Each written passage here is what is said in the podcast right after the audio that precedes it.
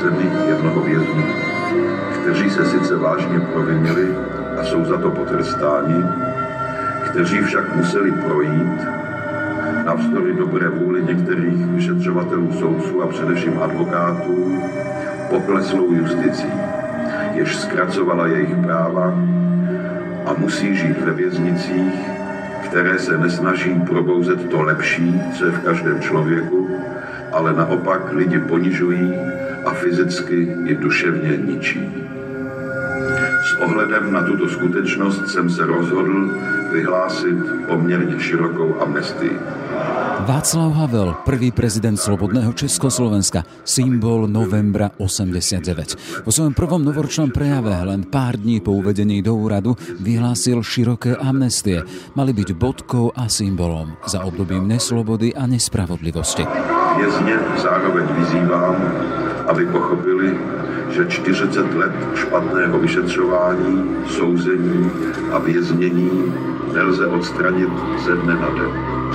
A aby chápali, že všechny urychleně chystané proměny si přeci jen vyžádají určitý čas. S odstupom troch dekád prichádza filmová reflexia tých dní.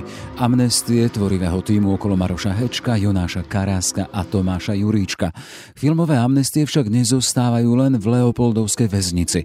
Rozkrývajú sieť príbehov, ktorých sa stretávajú a podmienujú navzájom svoju budúcnosť. Či už zlodeji, vrahovia, politickí väzni a ich väznitelia, ale aj tribúny novembra. Nosíme z módy kopretiny, čímž okrádáme stáda a vůl, kdy jsme obětiny, je titul kamaráda.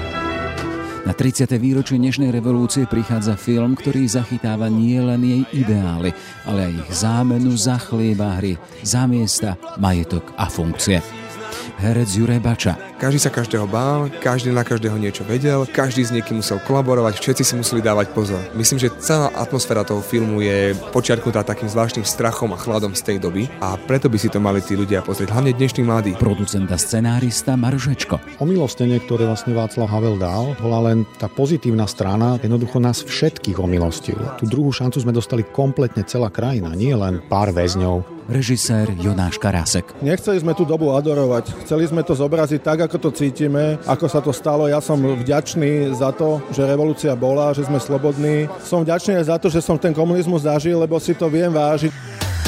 Ráno nahlas. Ranný podcast z pravodajského portálu Aktuality.sk. Je pondelok 28. október. Moje meno je Jaroslav Barborák. Počúvate podcast Ráno nahlas. Dokážeš počúvať podcast a pritom kráčať do práce? Čo keby si teraz dokázal míňať a pritom aj sporiť? Založ si účet v 365, nastav si sporenie s automatickým zaokrúhľovaním platieb Sislenie a z každej platby ti rozdiel medzi uhradenou a zaokrúhlenou sumou zhodnotíme parádnym úrokom 3,65 ročne. 365. Najlepšia banka na sporenie. Viac o podmienkach podúčtu Sislenie nájdeš na www.365bank lomka Sislenie. Počúvate podcast Ráno na hlas. Verím, že sa do tejto krajiny zasa vracia nádej. Připravte se na odchod do cel. Hej, hej, hej, na toto nemáte právo. My máme svoje práva.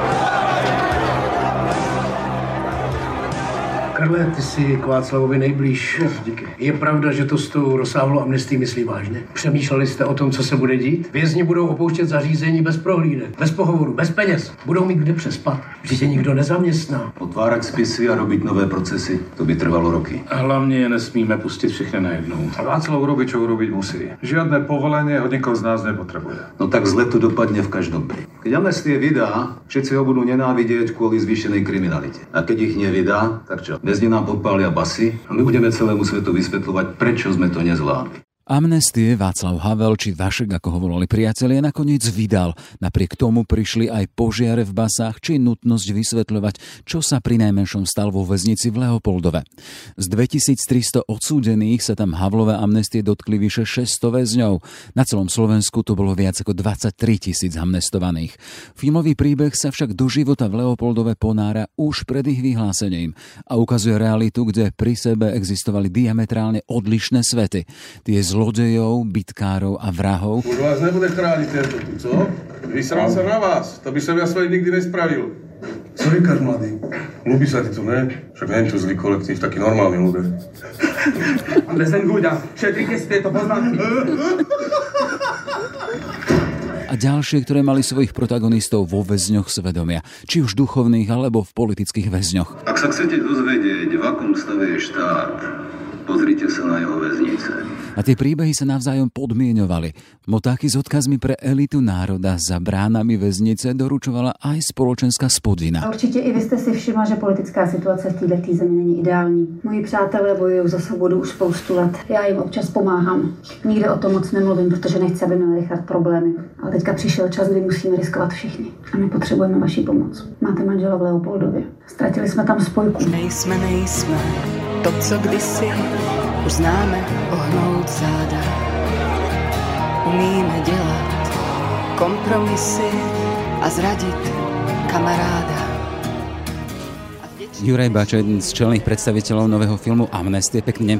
Dobrý deň, prajem, dobrý deň. Pán Bača, tá vaša postava, hej, zlodíček obrazov, ktorého zradí, pre, prezradí vlastná žena, ktorá vidie, že eštebáčka, ktorý ale vo vezení pomáha politickým väzňom aj to je obraz doby a potom na konci sa z toho väzenia dostane na amnestie a ide si užívať svoj život za predaj možno za veľké milióny. To je obraz tej doby, ktorú sme kedysi žili? Ja som tú dobu nezažil. Ja som mal dva roky, keď sa udial prevrat a skôr som zažil následky tej doby a tie zažívame ešte všetci. Konec koncov teraz sa to ukazuje. Kto všetko ešte z tých 90. rokov má akú moc. Skôr si myslím, že to je obraz možno ľudí, ktorí chceli viac, ako sa dalo dosiahnuť na tom Slovensku. Že chceli tú nespravodlivosť v rámci celého toho režimu, ako boli pridelované práva, ako boli pridelované slobody. Ten, kto kolaboroval a súhlasil a hlásal proletariát a budovanie spoločnosti a mieru, tak ten mohol ísť, ten mohol koncertovať, vystupovať, hrať. A ten, kto povedal svoj názor, tak ten jednoducho dostal zákaz. Ja som bol prekvapený, že napríklad pán Lasica, že keď som sa potom dozvedal spätne, lebo ja som už vnímal ako etablovaných komikov v 95. 6. keď ja som začal vnímať nejakú televíziu, bol som prekvapený, koľko z hercov, koľko z umelcov boli zakázaní, vykázaní, museli utiecť, emigrovať, boli denne na výsluchoch. Toto je skôr ten obraz tej doby, ktorý sa objaví v tom filme.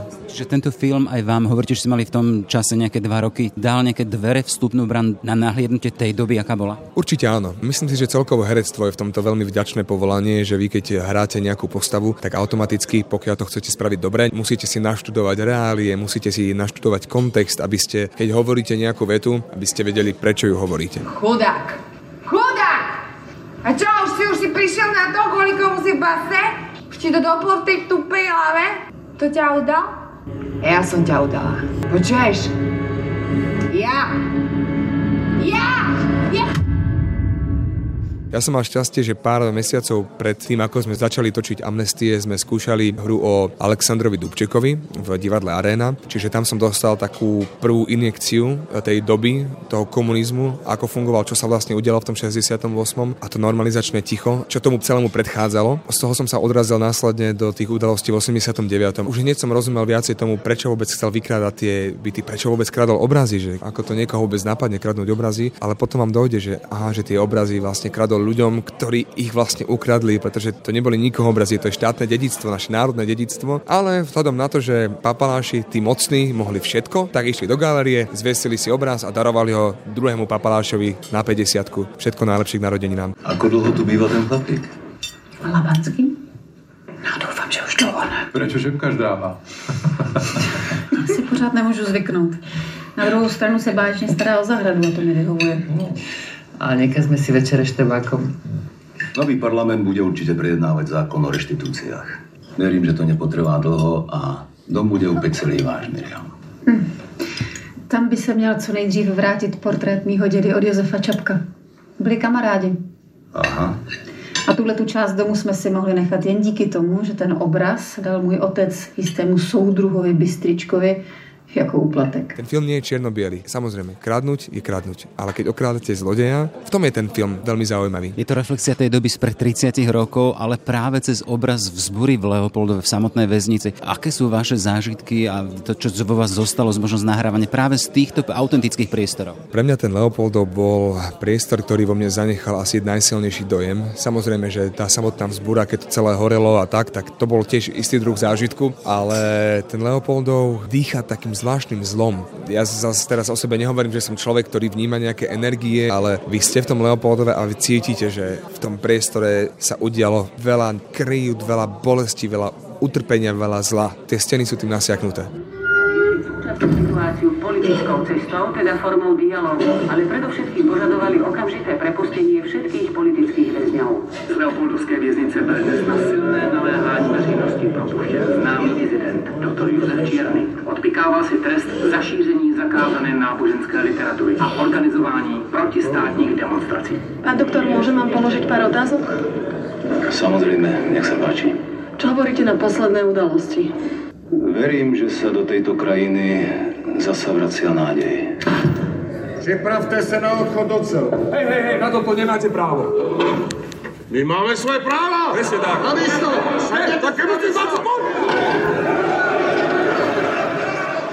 Gregor Hološka vo filme Amnestie predstavujete vedúceho vzbury. Hrať tam dosť tvrdú postavu, osobnosť, tie vaše hlášky. Tá doba a to prostredie bolo tvrdé? Tak áno, samozrejme, ale špecifické na tom je ešte, to tam sa hovorí samozrejme veľa v tom filme o nerovnakých podmienkách, nevhodných podmienkach pre väzňov. Hovorí sa tam o tom, ako mnohí sú tam necelkom, povedzme, aj právom adekvátne, ale my sme špecifická skupina, my sme tá najhoršia vlastne, čiže tá animalita, ktorá predstavuje a symbolizuje to najväčšie zlo, pre ktorú sa ťažko hľadá nejaké ospravedlenie v spoločnosti. Ale pravda je taká, že čo ma zaujalo na tom e, filme, že hovorí sa tam o tom, vlastne hovorí to aj, aj Havel, myslím, v tej reči, aj, aj viackrát sa to tam vlastne ako zázne nejaký leitmotiv toho, že je aj na ľuďoch okolo, aby vlastne vytvárali nejaké podmienky, ktoré sú inšpirujúce aj možno pre tých, v ktorých zostal nejaký posledný kúsok ešte dobrá a aby ich možno inšpirovali na to, že pokiaľ je to ešte možné na cestu k nejakej náprave, ktorá samozrejme je vždy vítaná, aj keď sú veci, ktoré sa odčiniť nedajú. Niektorých väzňu bez gulí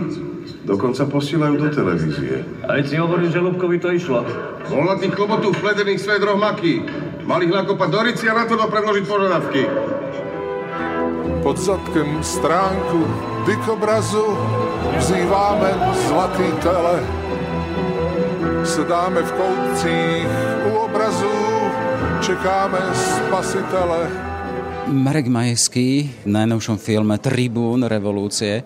Ako ste sa vžili v tej roli? Človek, predstaviteľ, herec, ktorý má ten svoj život veľmi pestrý a farebný, príde až ku funkcii, kde robí veľkého tribúna a v očiach možno ľudí, človeka ideálov a prídem až k tomu teda, že aha, nakoniec ide za svojimi prízemnými cieľmi. Tak to, čo ste všetko pomenovali, to je to, čo sa mi na tom scenári páči vše, vo všeobecnosti, nielen v mojej postave, ale v postavách aj mojich kolegov, že nie sú čierno-biele. To znamená, že niekedy aj v mene ja neviem, vznešených ideálov alebo pohnútok pred verejnosťou, ako vystupujeme v mene dobra, v mene spravodlivosti, zrazu človek ukáže svoju odvrátenú stranu mesiaca v rámci súkromia, napríklad v rámci ambícií, individualistických ctižiadostí a to je to, čo je vlastne na tom filme. A keď som ho teraz vlastne prvýkrát videl aj s kolegami, je pre mňa veľmi aj milé a pozitívne a prekvapivé, že ten film prináša rôzne uhly pohľadov na to, aké ľudia majú pohnutky. Nemusí znamenať, že tí, čo stojí na tribúne, sú jednoducho len tí dokonalí a tí najlepší a,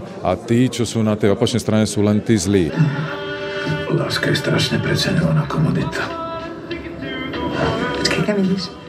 Musím sa dostať na letenka. A, a potom? A potom idem domov. Pani disidentka nemá nič iné na práci, iba skúmať tvoje príchody.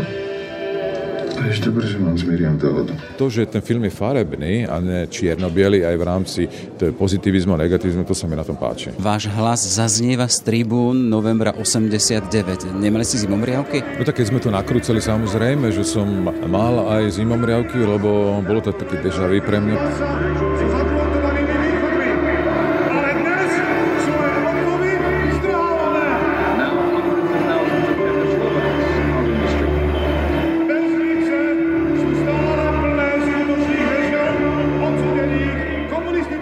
Ja som vlastne v tom novembri 89 mal 17 rokov, takže som sa samozrejme už aktívne zúčastňoval na námestí štrnkal som kľúčmi, chodil som e, často na námestie SMP v Bratislave a teraz paradoxne po 30 rokoch vlastne znovu chodím na námestie SMP, už som starší, len chodím už s dvomi deťmi aj s manželkou, takže má človek pocit niekedy, že tá doba sa v niečom opakuje, tak možno aj preto je tento film dôležitý, že vznikol, aby sme pripomenuli možno tej novej mladej generácii, ktorá to nezažila, že niekedy netreba opakovať chyby minulosti, ktoré sa stali. Maroš Hečko, scenárista, producent Amnesty. Poviem tomu samotnému zámeru, ja to vnímam ako divák, ako v podstate takú reflexiu toho, čo sa vtedy stalo pred tými 30 rokmi. Pre mňa tam je nová vec to, že tie sny, tá túžba za slobodou sa potom pretavila do toho každodenného života a ľudia sa hnali za tým prízemným, či za svojimi obrazmi, či za funkciami. Prečo toto všetko cez jeden príbeh vzbúry v Leopoldovskej väznici? Ja som dostal knižku, ktorá sa týkala len vzbúry. Radovan Dunaj napísal knihu Amnestia, ktorá rozputala peklo a táto kniha sa venovala len Leopoldovu. Mne sa to zdalo byť trošku málo, že, že ten slovenský trh nie je moc pripravený na také žánrovky, ktoré sa týkajú že len väzenského prostredia. Možno by to divák zvládol, ale ja som si myslel, že keď ide 30. výročie Nežnej revolúcie, že treba sa k tejto téme vyjadriť trošku obsiahlejšie. Takže sme si vybrali len jednu linku tej vzbúry a tam tá hlavná postava Guidu je vlastne inšpirovaná tiež z knihy. Všetko to ostatné som s Beatou Greenmanovou v námete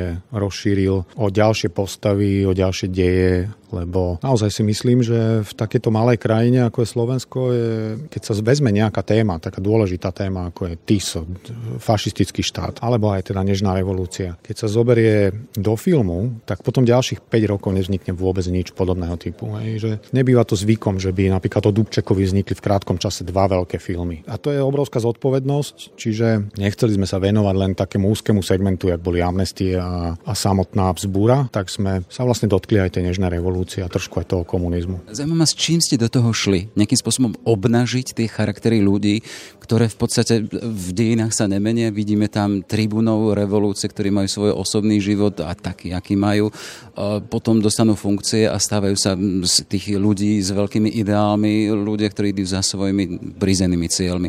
Čo bolo cieľom, zámerom vás, tvorcov? Pre mňa osobne predovšetkým to, aby sa nerozpolila zase spoločnosť na dve polovičky, že toto je to správne a dobré a toto je to zlé a škodné. Do tých postáv sme vlastne vložili tú ľudskosť, ktorá si osobne myslím, že je v každom z nás a v každej spoločnosti. To znamená, máme svoje zlyhania, máme svoje zlé stránky, máme svoje negatíva, ktoré sa nepáčia ani častokrát ani nám samým. A máme aj tie dobré veci v sebe, ktoré zase vedia veľmi silne ovplyvniť e, chod spoločnosti v tom pozitívnom. A to si myslím, že sa nám podarilo. Tam nie je čierno postava ani jedna jediná okrem Guidu, ktorý je pre mňa zobrazením toho, že ak by nebol okolo Václava Havla a jeho spôsobu komunikácie aj s komunistami, aj s celou tou spoločnosťou, tak sme naozaj mohli dopadnúť ako Čaučesku v Rumunsku a mohla tu byť proste krvavá revolúcia a tisícky ľudí mŕtvi na uliciach. Chlapi, som známy dobrák a demokrat. Nikoho nenúcim.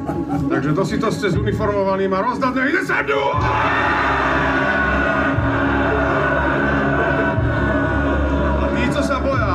Invalidzi a buzeranci nech zostanú pekne tu v teplúčku. Jonáš Karasek, režisér nového filmu Amnestie. Čiže čo sme mohli vidieť? Videli sme disidentov, politických väzňov, vývrhelov, ktorí sedeli vo väznici, ale videli sme aj donášačov, príslušníkov EŠTB, štátnej bezpečnosti, e, všetkých možných špehov. O čom je tento film Amnestie? Snažili sme sa čím najvierohodnejšie načetnúť obraz tej doby, životy obyčajných ľudí vo víre tých hektických udalostí, ktoré sa vtedy diali. Čo mňa osobne nie prekvapilo, čím som teda si povedal, že aha, toto je dobrá dobrá reflexie toho obdobia spred 30 rokov, že tam vidíme postavy, hlavné postavy tohto filmu, ktoré sú tak vykreslené vyslovene šťavnato, so svojimi osobnými problémami, so svojimi ideálmi, ale potom ktorých možno aj doba mení a menia sa ich charaktery. Čiže ten obraz novembra 89, ktorý nie je ideálny, ale ukazuje nám ho v tých ľudských farbách. To bol zámer? Nechceli sme tú dobu adorovať. Chceli sme to zobraziť tak, ako to cítime, ako sa to stalo. Ja som vďačný za to, že revolúcia bola, že sme slobodní, som vďačný aj za to, že som ten komunizmus zažil, lebo si to viem vážiť, aj keď som bol malý chlapec, ale cítil som to na mojich rodičoch a na príbuzných, že ako ich tá doba utláča, takže viem si vážiť to, že máme slobodu a teším sa z toho a podľa mňa si to treba pripomínať. Aj mladí ľudia by si to mohli pozrieť už len kvôli tomu, aby pochopili, ako sa žilo v totalite. Pokračuje Juraj Bača. To je to najhoršie, keď človek zacíti peniaze, zacíti príležitosť, zacíti kariéru. To je veľmi nebezpečné. Však sme sa pýtali, že prečo by to tá dnešná generácia mala vidieť? Hlavne kvôli tomu, aby cítila tú atmosféru, ktorá vládla v Československu pred tými 30 rokmi. Ako sa každý každého bál, ako nikde nič nebolo, ako sa žilo v podstate v takej chudobe, že nikto nemal nič. A tí, ktorí boli úradníci, tí, ktorí súhlasili s režimom, tak tí, tí sa vyvážali, tí mali možnosti, tí mohli, ale tí bežní nie. Každý sa každého bál, každý na každého niečo vedel, každý s niekým musel kolaborovať, všetci si museli dávať pozor. Myslím, že celá atmosféra toho filmu je počiarknutá takým zvláštnym strachom a chladom z tej doby a preto by si to mali tí ľudia pozrieť. Hlavne dnešní mladí, ktorí na Facebooku napíšu verejne, že v akej nahovno dobe to žijeme, takýto režim a tento váš kapitalizmus, no to by sa za minulého režimu určite nestalo, ale neuvedomujú si, že keby takto verejne povedali tieto presne slova za minulého režimu, tak ich vyhodia zo školy, vyhodia ich z práce, rodičia majú prúser. Keby to povedali v 60. rokoch, v 50. idú do basy, idú do Jachimova na 3 roky. A v 68. keď to niekto skúsil povedať a, a začalo sa to dostávať do spoločnosti, tak prišli tanky. A toto je veľmi dôležité. Preto je ten 89. rok, tá revolúcia takým milníkom.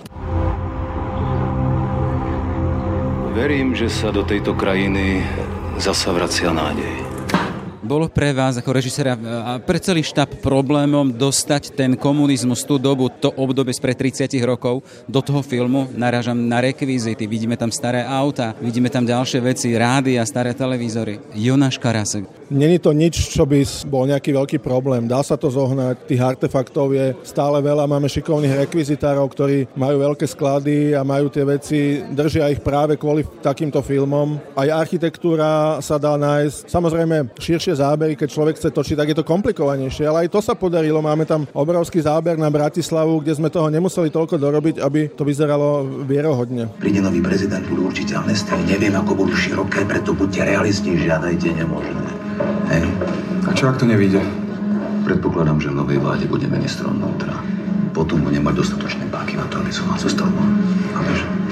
Nebojte sa toho, že ľudia, diváci v tých postavách vášho filmu e, nejakým spôsobom dešifrujú aj osobnosti a postavy tribúnov revolúcie, ktorí vystupovali vo VPN, či boli potom v prvej vláde a budú no k ním zlý? Pokračuje scenárista a producent Maroš Hečko. My sme s tými kľúčovými ľuďmi so všetkými rozprávali. Napríklad s Egonom Gálom, s Anom Gindlom, s Fedorom Gálom, s Kocábom, Peter Marianek, Lukrecia Bilková. To boli ľudia, ktorí skutočne v tej dobe boli veľmi silne angažovaní, veľmi silne sa zapájali do procesu zmien a myslím si, že aj veľmi dobre videli tie vzťahové veci. Z toho sme sa naozaj nechali inšpirovať asi v najväčšej miere. Tieto osobné výpovede mne ako scenáristovi toho filmu dali strašne veľa. A nikto z nich to nevidel čierno-bielo. Nikto nevidel to, že to, čo sme my robili, to je to správne a dobré a, a to ostatné a tí komunisti jedno s druhým, že by sa mali zhodiť a, a nedaj Bože ešte začať zatvárať. A to omilostenie, ktoré vlastne Václav Havel dal, bola len tá pozitívna strana tejto veci, že jednoducho nás všetkých omilostil. Tú druhú šancu sme dostali kompletne celá krajina, nie len pár väzňov. A preto je Guida pre mňa zosobnením práve toho surového v tej spoločnosti a toho, že takýchto ľudí treba vedieť držať nakrátko a nie každý si tú slobodu zaslúži. A to je vlastne aj headline toho filmu. Jasne. Ešte keď sa vrátim k tomu, teda, či ste nevydali na pospas davom a publiku tých, tých tribúnov revolúcie. Lebo v ten ich obraz tam naozaj teda s idealistov alebo s, s ľuďmi s veľkou aurou, aurou slobody a tým ťahom za za tým, za slobodou, potom tam vidíme, že ľudia, ktorí šli za svojimi prízemnými cieľmi. A to si nemyslím, lebo veď v konečnom dôsledku revolúcia nedopadla akože zle a neprebehla ani krvavo, ani veľmi negatívne. A to, že vieme o tom, koľko eštebákov sa dostalo neskôr k obrovským peniazom a k biznisom a dneska ovplyvňujú aj politiku, aj veľké spoločnosti, ktoré majú obrovský vplyv na tomto území. Tak to vieme všetci. Nemyslím si, že to, že sa nejaký tribún objaví vo filme ako sexuálny závislák, tak je nejakým veľmi výnimočným javom v tejto spoločnosti. Hej. Poznám okolo seba dosť takých ľudí, ktorých by som takto mohol zobraziť vo filme. Sme v kontexte 30. výročia novembrových udalostí 89. Ako filmár, ako producent, ako scenárista vnímate takú svoju misiu trošku prerozprávať ľuďom, prereflektovať to, čo sa kedysi stalo, aby sa to už raz nestalo? No mne bolo hlavne ľúto, že nevedel som o žiadnom filme, ktorý by mal vzniknúť k 30. výročiu. A preto ma chytila tá myšlienka, že som dostal ponuku na adaptáciu tej knihy a zároveň ma tešilo, že sa nám podarilo rozšíriť ten väzenský priestor aj o ten civilný svet. Je to vlastne jediný film, ktorý sa naozaj k tomu obdobiu teraz k 30. výročiu venuje aj v Čechách a na Slovensku. Preto sme vlastne zavolali aj Čechov do veľmi silnej koprodukčnej väzby, lebo je to československý film. Toto je pre mňa akože téma, ktorá sa týka obidvoch týchto národov a hoci sme nedostali na Českom fonde ani korunu, tak si myslím, že sme to zvládli aj bez nich na jednotku. Mne sa to veľmi páčilo. Hej. Ten zaujímavý moment tamto, keď hovoríte československý, tak tam aj zaznieva čeština a slovenčina. To bol vyslovený zámer. A to nebol ani zámer. To vy ste asi teda tiež z toho obdobia si veľa pamätáte, tak viete, že tu bolo strašne veľa Čechov. Dokonca sme to konzultovali aj s väznicami, tak samotní ľudia, že boli premiešaní. Hej. Keď niekto potreboval byť niekde deportovaný, tak nebol deportovaný niekam na Ukrajinu, ale bol deportovaný do Čech. Čiže Slováci pracovali v českých podnikoch, v českých väzniciach a zase českí bachari pracovali v slovenských väzniciach. To bolo že úplne bežné. Dokonca strašne veľa Čechov sedelo vo väzniciach na Slovensku, aj v Leopoldove. To sú reálne veci, ktoré sme tým rešeršom vlastne pozisťovali a to nie je vôbec vymyslené alebo, alebo že chceme, že chceme tam, aby tá čeština vlastne odznela. Veľa tých ľudí, ktorým boli skonfiškované majetky v Čechách, tie veľké, ako napríklad Marianské lázne a podobne, tak boli ako keby deportovaní na Slovensko a, a museli žiť vlastne na Slovensku. Tu dostali nejakú pracovnú pozíciu a museli to naplňať. Taká je pre mňa pozícia herečky Geislerovej, ktorá hrá vlastne dceru človeka, veľkého doktora pražského, ktorý mal sanatórium v Marianských lázniach. To viete, kto tomu Bystrickému vybielil vilu? Nie? Hm? Lubko. Vážne? Písal mi o tom o. A predstavte si, že ten Bystrický bol osobne pri Lubkovom vypočúvaní. Chcela by z neho hoci aj vymlátili, kde zbierku ukryl. A kde sú? Kto? Tie obrazy. Z istotou ti môžem povedať, Miriam, že to vie iba Lubko. Teraz sme v kontexte toho 30. výročia novembra, ale žijeme teraz v zvláštnu dobu, keď deň čo deň vychádzajú tiež zvláštne či SMS-ky, či rôzne šifrované správy. Objavujeme obraz o justícii, o politike, ktorá je ešte špinavšia, ako sa možno verejnosti zdalo. Vy ako scenarista, producent, filmár, e, nie je to pre vás možno také teda, že aha, toto by sme mali spracovať? Toto si zaslúži reflexiu? Ja si myslím, že určite a veď už aj vznikajú ďalšie filmy, ktoré sa tejto téme venujú Napríklad Svíňa teraz vznikla, ktorá bude mať niekedy vo februári, tuším, premiéru. Chystá sa Gorila a tak ďalej. Je to asi natoľko silné pre tú spoločnosť, že prichádza nejaká, ako hovoria Češi, poptávka. Možno sme opäť nakopli, že tie filmy s politickou zápletkou majú pre tú spoločnosť akože veľký význam. Ja verím tomu, že toto bude mať nejaký význam pre tú spoločnosť, lebo tá reflexia si myslím, že tam je dostačujúca na to, aby si človek pripomenul tú, tú pozíciu, vlastnú pozíciu v tom 89. Lebo to je asi najzaujímavejšie, že ako sa ja budem vidieť vďaka tomu filmu a tej reflexii sám v sebe. Že čo som vtedy robil? Som, bol som aktívny? Alebo som sa len tak viezol? Alebo som len zaštrngal kľúčami a hneď som sa snažil si len zlepšiť život e, po finančnej stránke? Po prípade dám si druhú šancu. Alebo Toľko Maroš Hečko, scenarista, producent filmu. Ešte pekne neprajem. Ďakujem pekne. I v naší generaci už máme pamětníky a vlastní emigraci a vlastní mučedníky.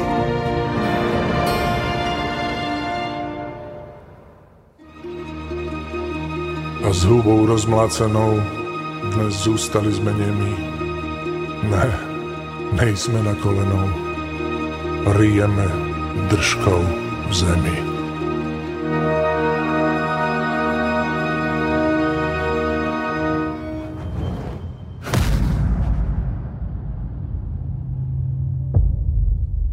Sme v závere. Počuli sme dnes o amnestovaní a rovnako o druhých šanciach. Dnešný deň nech je aj časopriestorom na ich naplňanie. Pozdravuje Jaroslav Barborák. Všetky podcasty z pravodajského portálu Aktuality.sk nájdete na Spotify a v ďalších podcastových aplikáciách.